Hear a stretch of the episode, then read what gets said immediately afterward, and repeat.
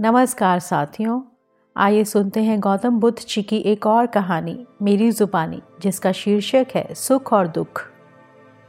एक दिन गौतम बुद्ध ने एक दुखी व्यक्ति को देखा।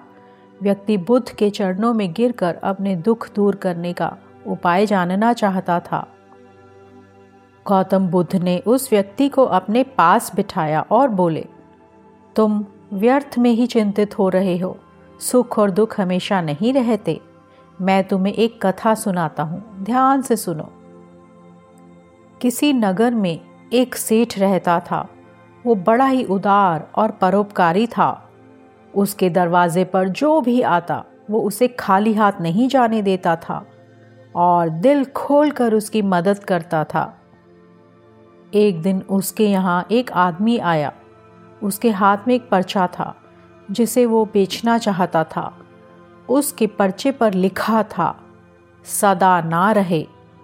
इस पर्चे को कौन खरीदता? लेकिन सेठ ने उसे तत्काल खरीद लिया और अपनी पगड़ी के एक छोर में बाँध लिया। नगर के कुछ लोग सेठ से ईर्ष्या करते थे। उन्होंने एक दिन राजा के पास जाकर उसकी शिकायत की, जिससे राजा ने सेठ को पकड़वा कर जेल में डाल दिया। जेल में काफ़ी दिन निकल गए। सेठ बहुत दुखी था। क्या करे? उसकी समझ में नहीं आ रहा था। एक दिन अकस्मात सेठ का हाथ पगड़ी की गांठ पर पड़ गया। उसने गांठ को खोलकर पर्चा निकाला और उसे पढ़ा पढ़ते ही उसकी आँखें खुल गई। उसने मन ही मन कहा, अरे, दुख किस बात का? जब सुख के दिन सदा ना रहे तो दुख के भी सदा ना रहेंगे।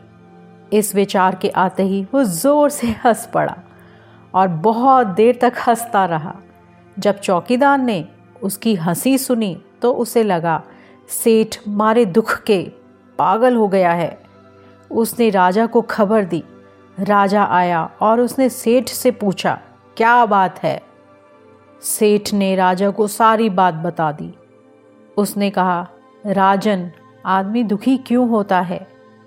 सुख दुख के दिन तो सदा बदलते रहते हैं और सुख और दुख तो जीवन के दो पहलू हैं।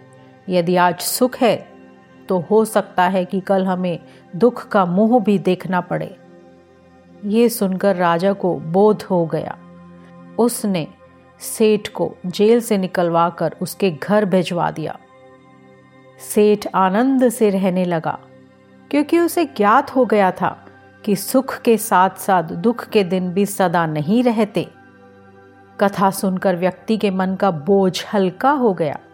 उसने गौतम बुद्ध का आशीर्वाद लिया और अपने घर की ओर चल दिया।